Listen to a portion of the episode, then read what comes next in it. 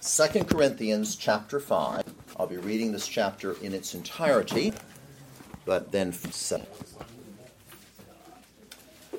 For we know that if our earthly house, this tent, is destroyed, we have a building from God, a house not made with hands, eternal in the heavens. For in this we groan, earnestly desiring to be clothed with our habitation which is from heaven if indeed, having been clothed, we shall not be found naked.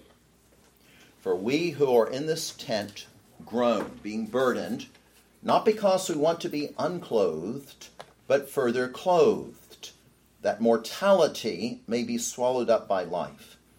Now, he who has prepared us for this very thing is God, who also has given us the Spirit as a guarantee. So we are always confident knowing that while we are at home in the body, we are absent from the Lord. For we walk by faith, not by sight. We are confident, yes, well pleased, rather to be absent from the body and to be present with the Lord. Therefore, we make it our aim, whether present or absent, to be well pleasing to Him. For we must all appear before the judgment seat of Christ, that each one may receive the things done in the body according to what he has done, whether good or bad. Knowing therefore the terror of the Lord, we persuade men. But we are well known to God, and I also trust are well known in your consciences. For we do not commend ourselves again to you, but give you opportunity to boast on our behalf that you may have an answer for those who boast in appearance and not in heart. For if we are beside ourselves, it is for God. Or if we are of sound mind, it is for you. For the love of Christ compels us because we judge thus that if one died for all, then all died. And he died for all that those who live should live no longer for themselves, but for him who died for them and rose again. Therefore, from now on, we regard no one according to the flesh. Even though we have known Christ according to the flesh, yet now we know him thus no longer. Therefore, if anyone is in Christ, he is a new creation. Old things have passed away. Behold, all things have become new. Now, all things are of God, who has reconciled us to himself through Jesus Christ and has given us the ministry of reconciliation. That is, that God was in Christ reconciling the world to himself, not imputing their trespasses to them, and has committed to us the word of reconciliation. Now then, we are ambassadors for Christ, as though God were pleading through us. We implore you on Christ's behalf be reconciled to God. For he made him who knew no sin to be sin for us, that we might become the righteousness of God in him.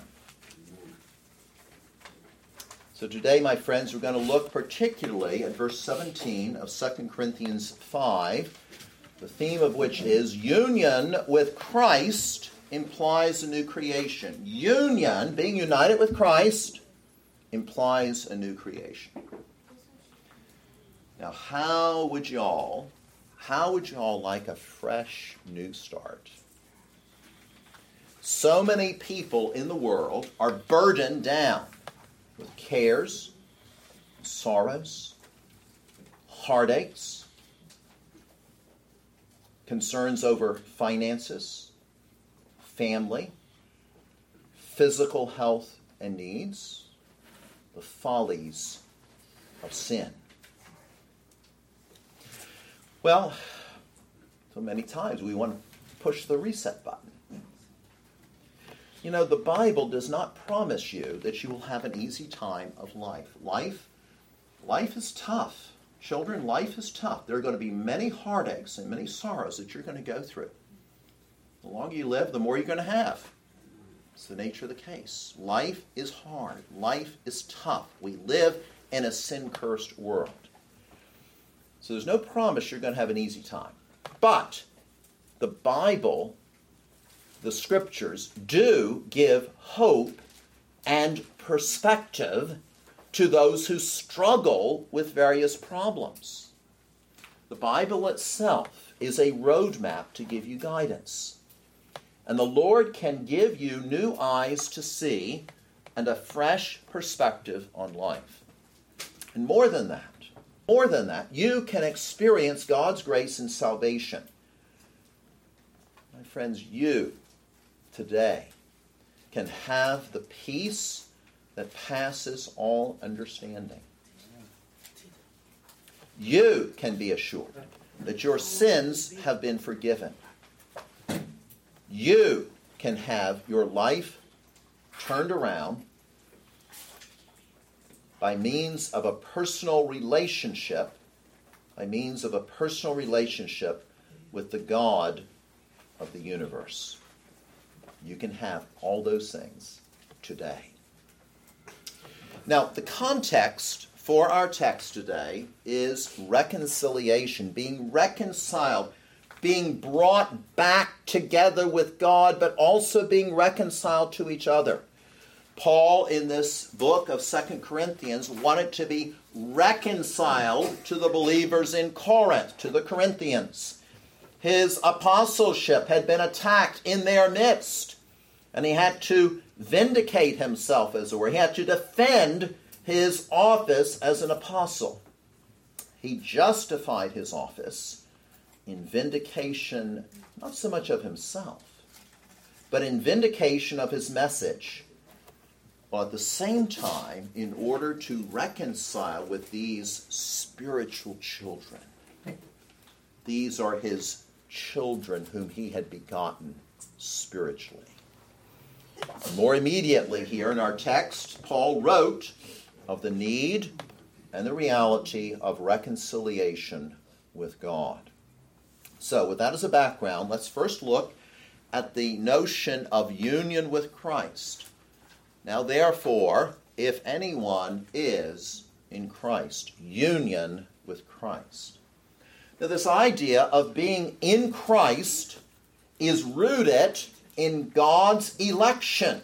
God having chosen us before the foundation of the world from all eternity to be his children. Ephesians 1. Blessed be the God and Father of our Lord Jesus Christ, who has blessed us with every spiritual blessing in the heavenly places in Christ. Do you hear that? In Christ.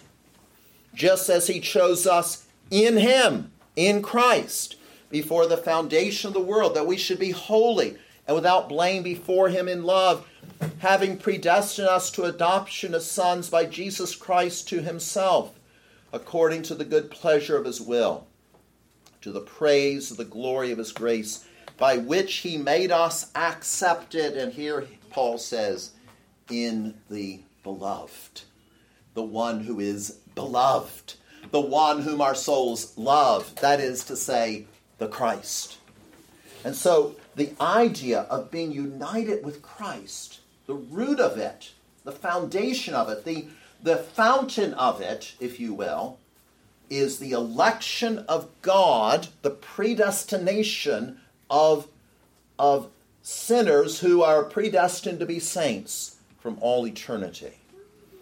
This idea, this doctrine of union with Christ, involves our total identity with Christ. That's why we read from Romans 6 today.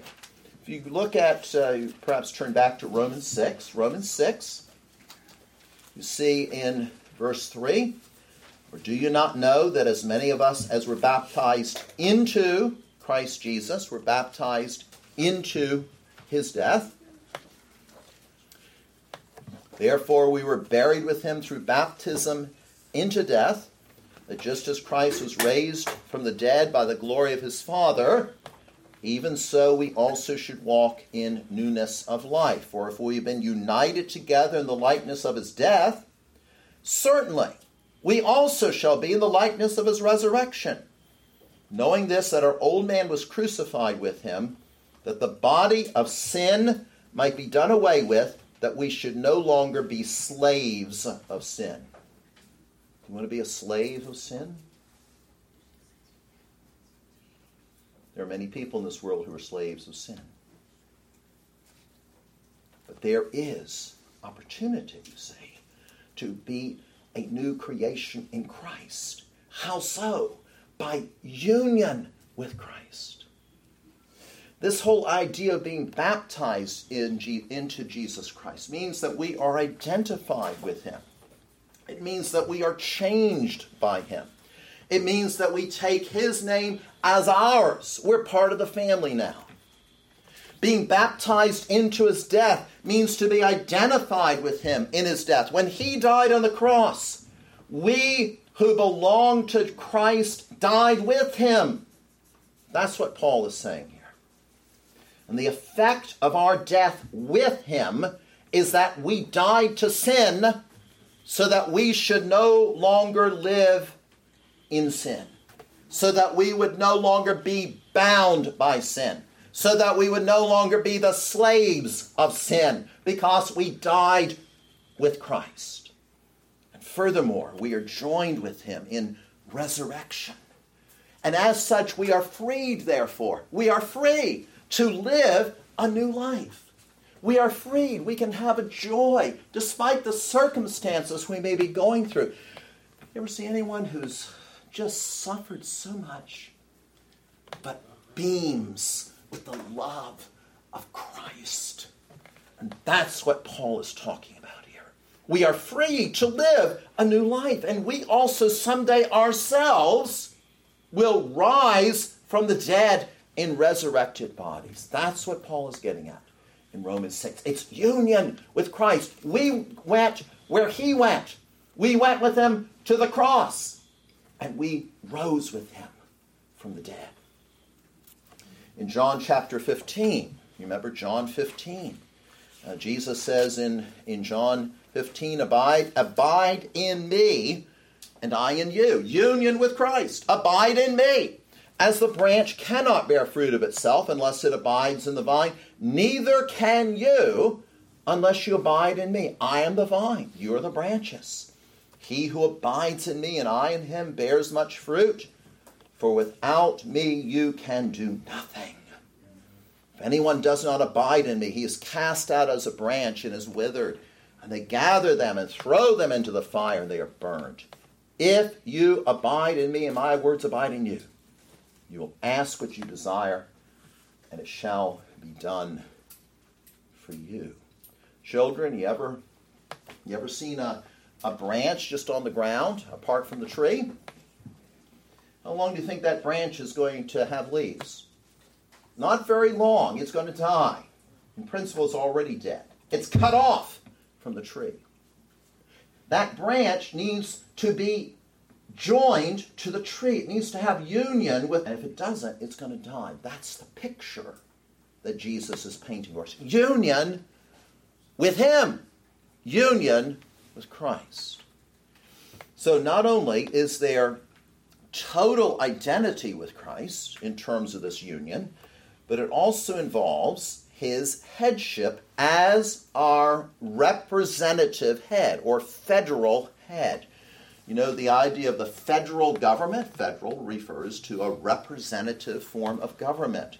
In John uh, chapter 5, excuse me, Romans chapter 5, in Romans chapter 5 and verse 12, we read, Therefore, just as through one man sin entered the world, and death through sin, and thus death spread to all men because all sinned, well, we were united with Adam, weren't we?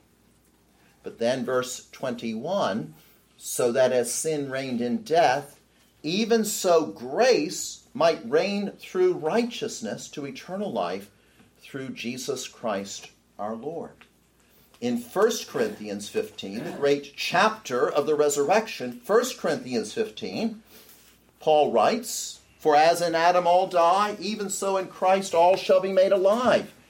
But each one in his own order, Christ the firstfruits, afterward those who are Christ's at his coming.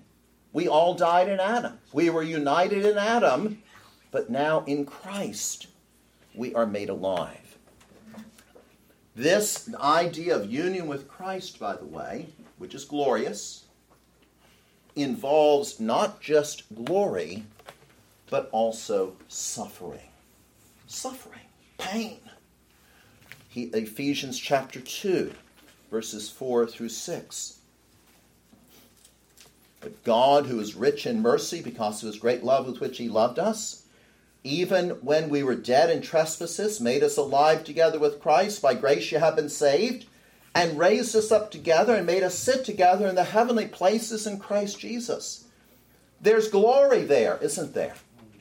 But in point of fact, there is also suffering as well. Romans 8, verse 17. And if children, then heirs, heirs of God, and joint heirs with Christ, if indeed we suffer with him, that we may also be glorified together.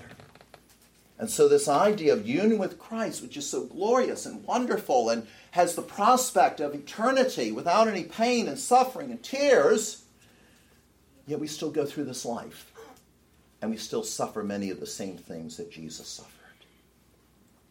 This idea of union with Christ is one of the most precious doctrines of salvation. So much can be summed up under this category. And in many ways, it's the basis upon which, uh, upon which come other aspects of salvation. So, Paul says here if any man be in Christ. If any man have union with Christ, what does he say? He is a new creation. Notice, though, the conditional statement. It says, if anyone is in Christ. If anyone is in union with Christ. So, not everyone is a new creation. You have to be in union with Christ if anyone is in union with Christ. Or we could even say it more broadly. We could say, if anyone anywhere has experienced this union with Christ, that is evidence, that is proof, conclusive proof, that a great power is at work in the world. That's what Paul is getting at here. So if anyone is in Christ, he is a new creation. Or perhaps, as we will say, there is a new creation. So let's then look at the idea of new creation. Now we know that God is the creator. He's the one who brought all things into being out of nothing. Genesis 1, Psalm 33. But what happened, my friends, to creation is that sin entered sin distorted the creation, marred the creation, and caused death. Adam's fall brought about many terrible effects. The creation, Roman, according to Romans 8, groans in travail. It's kind of like a woman, uh, like a, a woman who's expecting, groaning in, in travail. That, that's the picture that's there. Man, of course, is born into sin orig- the original sin applies to every one of us. In Adam's fall, we sinned all. The one who's the original creator, it must be God who can bring about a new creation. It takes supernatural power to overcome sin and to put things right. Ezekiel chapter 36 in Ezekiel chapter 36, verses 25 and following. Then I will sprinkle clean water on you, and you shall be clean. I will cleanse you from all your filthiness and from all your idols. I will give you a new heart and put a new spirit within you. I will take the heart of stone out of your flesh and give you a heart of flesh. I will put my spirit within you and cause you to walk in my statutes, and you will keep my judgments and do them. Amen. See, many times we struggle keeping the law of God. Sometimes we struggle with that because we're trying to earn brownie points with God. That's not the way it works, is it? we respond to God's love in love and keep the law of God. So, this is a scriptural theme, a new creation. But what exactly is meant by this theme? So I want to look at this in two distinct ways. First of all, subjectively, then objectively. Subjectively, let's say applied to us as individuals, subjectively. Now, if we turn back then to 2 Corinthians 5, notice verse 16. 2 Corinthians 5, verse 16, where Paul says, Therefore, or from now on, we regard no one according to the flesh, even though we have known Christ according to the flesh, yet now we know him thus no longer. Now, it seems to me that what's going on here, the commentators I think would be in agreement here, is that what Paul is doing is he's making a distinction between a superficial, shallow understanding and a genuine knowing. That's what he's getting at here. It's not simply the outer, it's not simply the superficial. In other words, there's a difference between sort of knowing about Christ and knowing Christ. It means, it means, therefore, that negatively, it means that we should perceive the spiritual truths and realities and reject false and fleshly ideas. For example, negatively, then this, this sort of negative side, we should, we should reject the idea that Christ can be bought and sold, like Simon Magus. When he saw the power of the Holy Spirit, he said, Give that to me, I'll pay you money for it. And Peter said, May you perish may you, with your money or squabbling over who was to have the, the highest place. Which one is going to be able to sit at your right hand? The disciples wanted to know. Or thinking of Jesus as simply a good man, not the God man.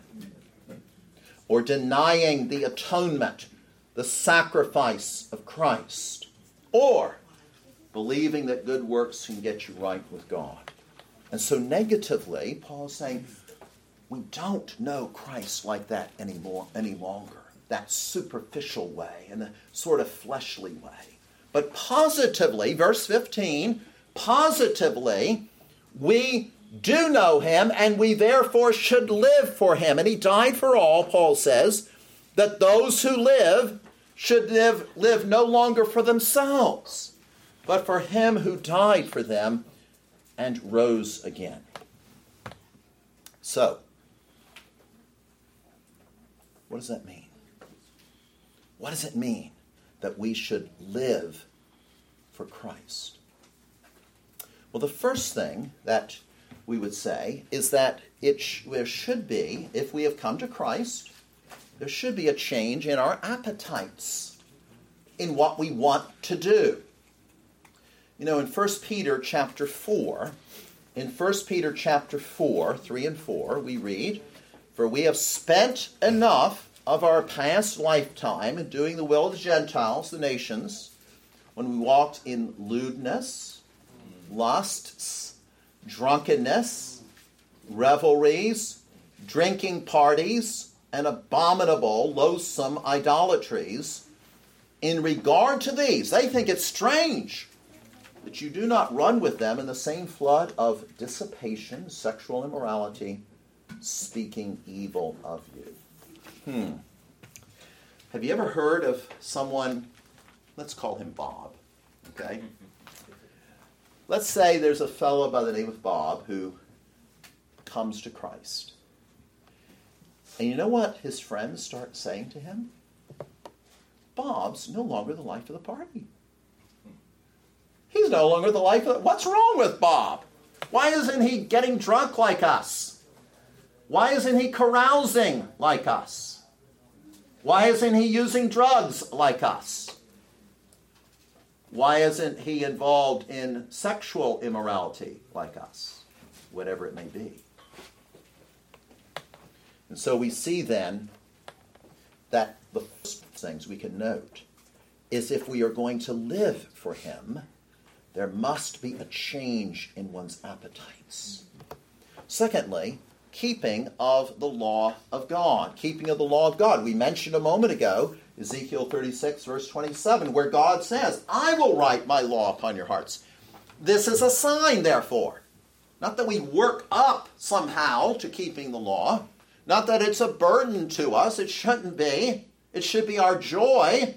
If it's not our joy, we better look and see what's wrong with us. Psalm 119, verse 97 Oh, how I love thy law! It is my study all the day. And so that change in one's appetites leads to keeping the law of God. But notice also that there must be a motivation which is love for Christ. Notice verse 14 of 2 Corinthians 5 For the love of Christ compels us. The love of Jesus compels us. My friends, remember his love for you. It is love that sent him to the cross. It is love that sent him to experience the darkness and the agony of hell itself there at the cross. And my friends, the child of God, therefore, if you are a child of God, instinctively loves Christ. Not simply a, a bland sort of acknowledgement of Christ, but a love for Christ, for Jesus Christ. We hear the voice of the shepherd and we follow him. We love him, for he first loved us. In that regard, notice verse 13a. There we see zeal for the glory of God. For if we are beside ourselves, we're reviewed as fools as it were. Christ, uh, uh, Paul at one point will say, I'm, a, I'm willing to be a fool for Christ. If we are beside ourselves, it is for God. In other words, Paul was willing to be a fool for Christ's sake. He was willing to get carried away in ecstasy, in enthusiasm for his Lord, zeal for God's glory. No longer glory of God, it is for God. But look at the end of verse 13. There's also then concern for the church. Or if we are of sound mind, it is for you. It is for you. Remember Psalm 122, verse 1? I was glad when they said unto me, Let us go into the house of the Lord. Hebrews 10 25, not forsaking the assembling of ourselves together as the manner of some is but rather joining together with the people of God in worship. This is a mark of a believer.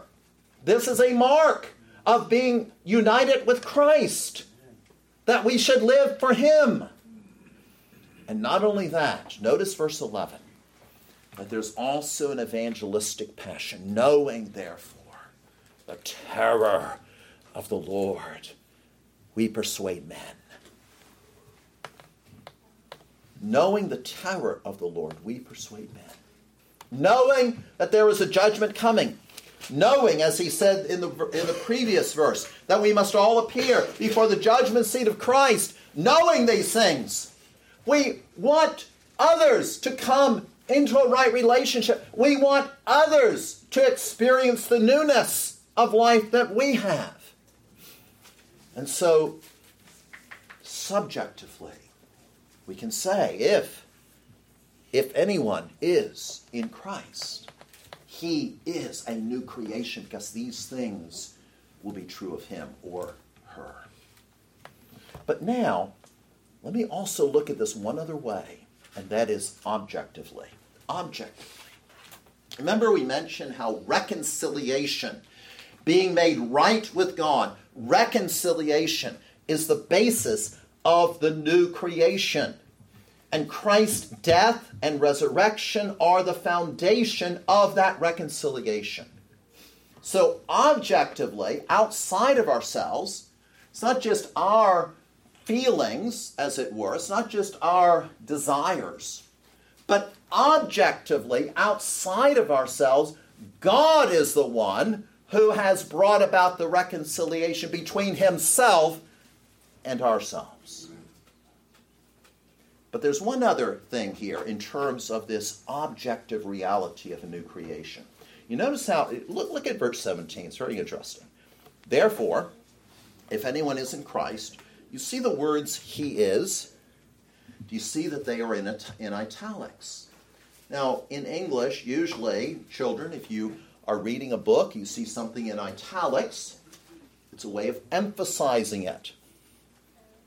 But in Scripture, in a translation like the King James or New King James, if you see words italicized, it means that those, are, not, are, those words are not in the original. They've been supplied to help us try to understand the meaning of it, to make it, make it read, make it read more smoothly.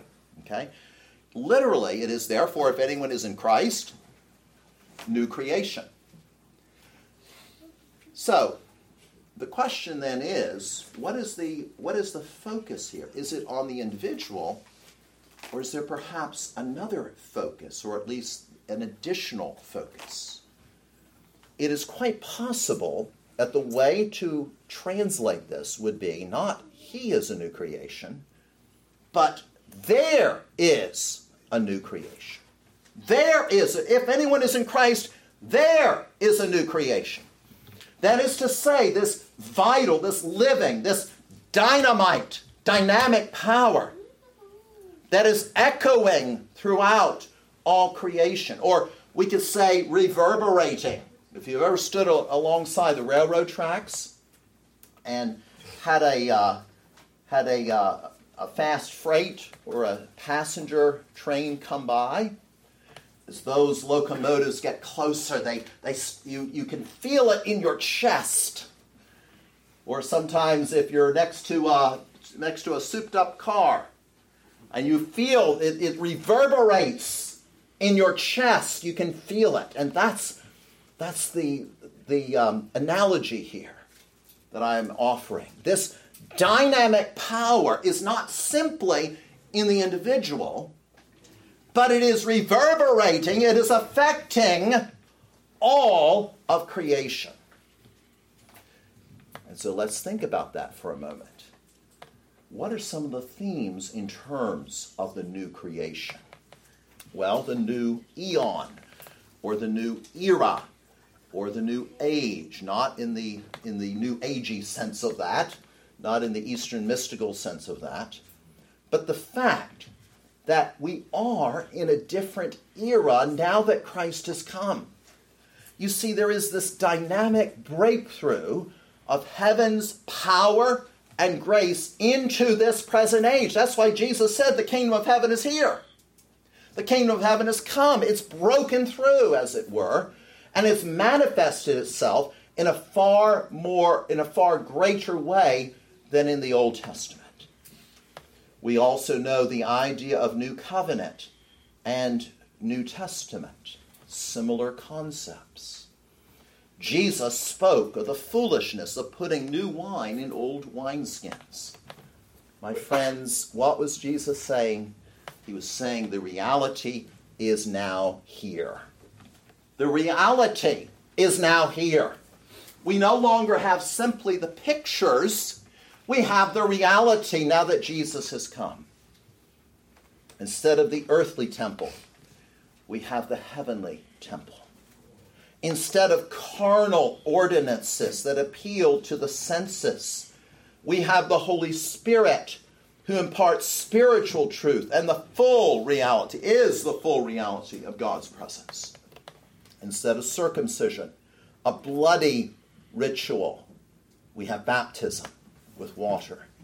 Instead of Passover, that also is bloody, it involves the sacrifice of animals.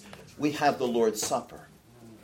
Instead of manna, as in the wilderness, we have the Lord's body on which we spiritually feed in communion. Instead of thousands of priests, we have one high priest. Instead of a mortal king, we have an all powerful sovereign king. Instead of a lamb without understanding, we have a spiritual lamb who not only was sacrificed, but also sacrificed himself, knowing exactly what he was doing. instead of countless sacrifices.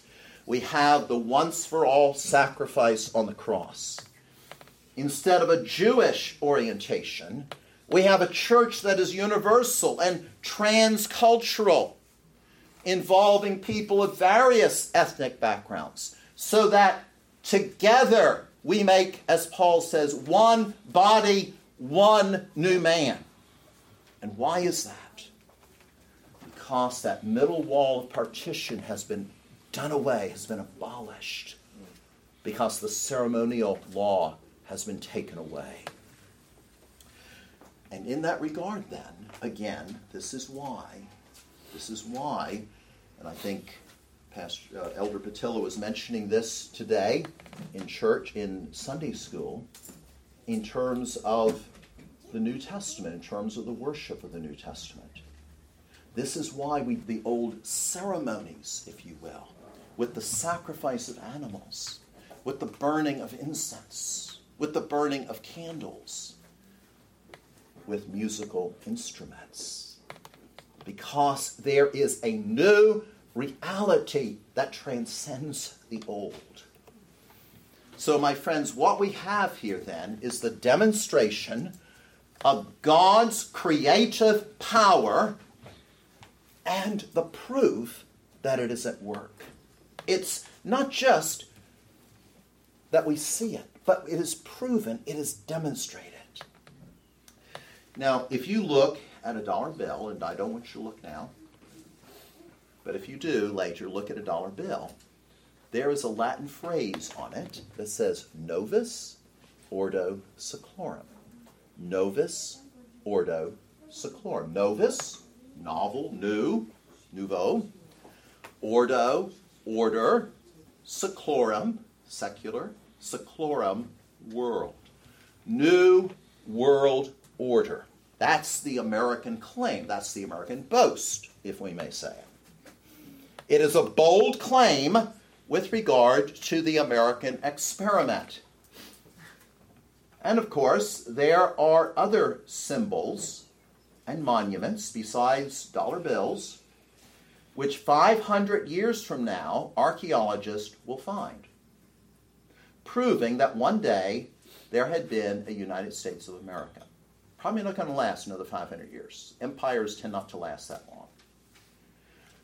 So we will be confined to the dust heap of history.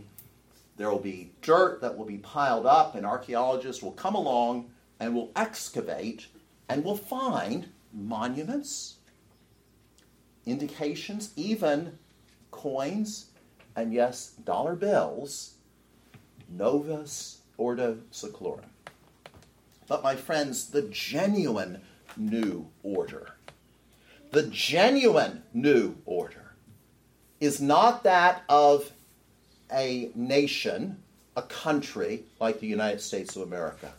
It is that of the kingdom of Christ.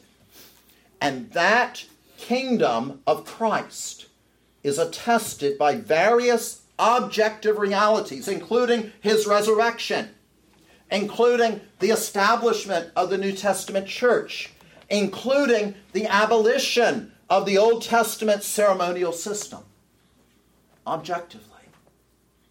But it is also demonstrated by means of changed lives. Changed lives. Lives of people stamped with God's image and remade in Christ's image. And of far more worth and abiding value and eternal significance than paper currency or granite buildings. It is the genuine new order that has come because if anyone is in Christ, there is a new creation. I have two points of application. The first is this, my friends, you must experience this new creation. You must experience it. It is essential and of the utmost importance. The new birth is the precondition. The new birth is the precondition. It's not anything that man can do. But you should cry out to God, Oh God, if I don't have this, give it to me. As Paul writes in Galatians 6, verse 15, For in Christ Jesus neither circumcision nor uncircumcision avails anything but a new creation. So you must experience this new creation to be reconciled to God in Christ. And therefore, finally, my friends, I urge you, as did the Apostle Paul, to be reconciled to God. Be reconciled to God. For if anyone is in Christ, he is a new creation. Old things have passed away. Behold, all things have become new. Amen. Will you please stand for prayer?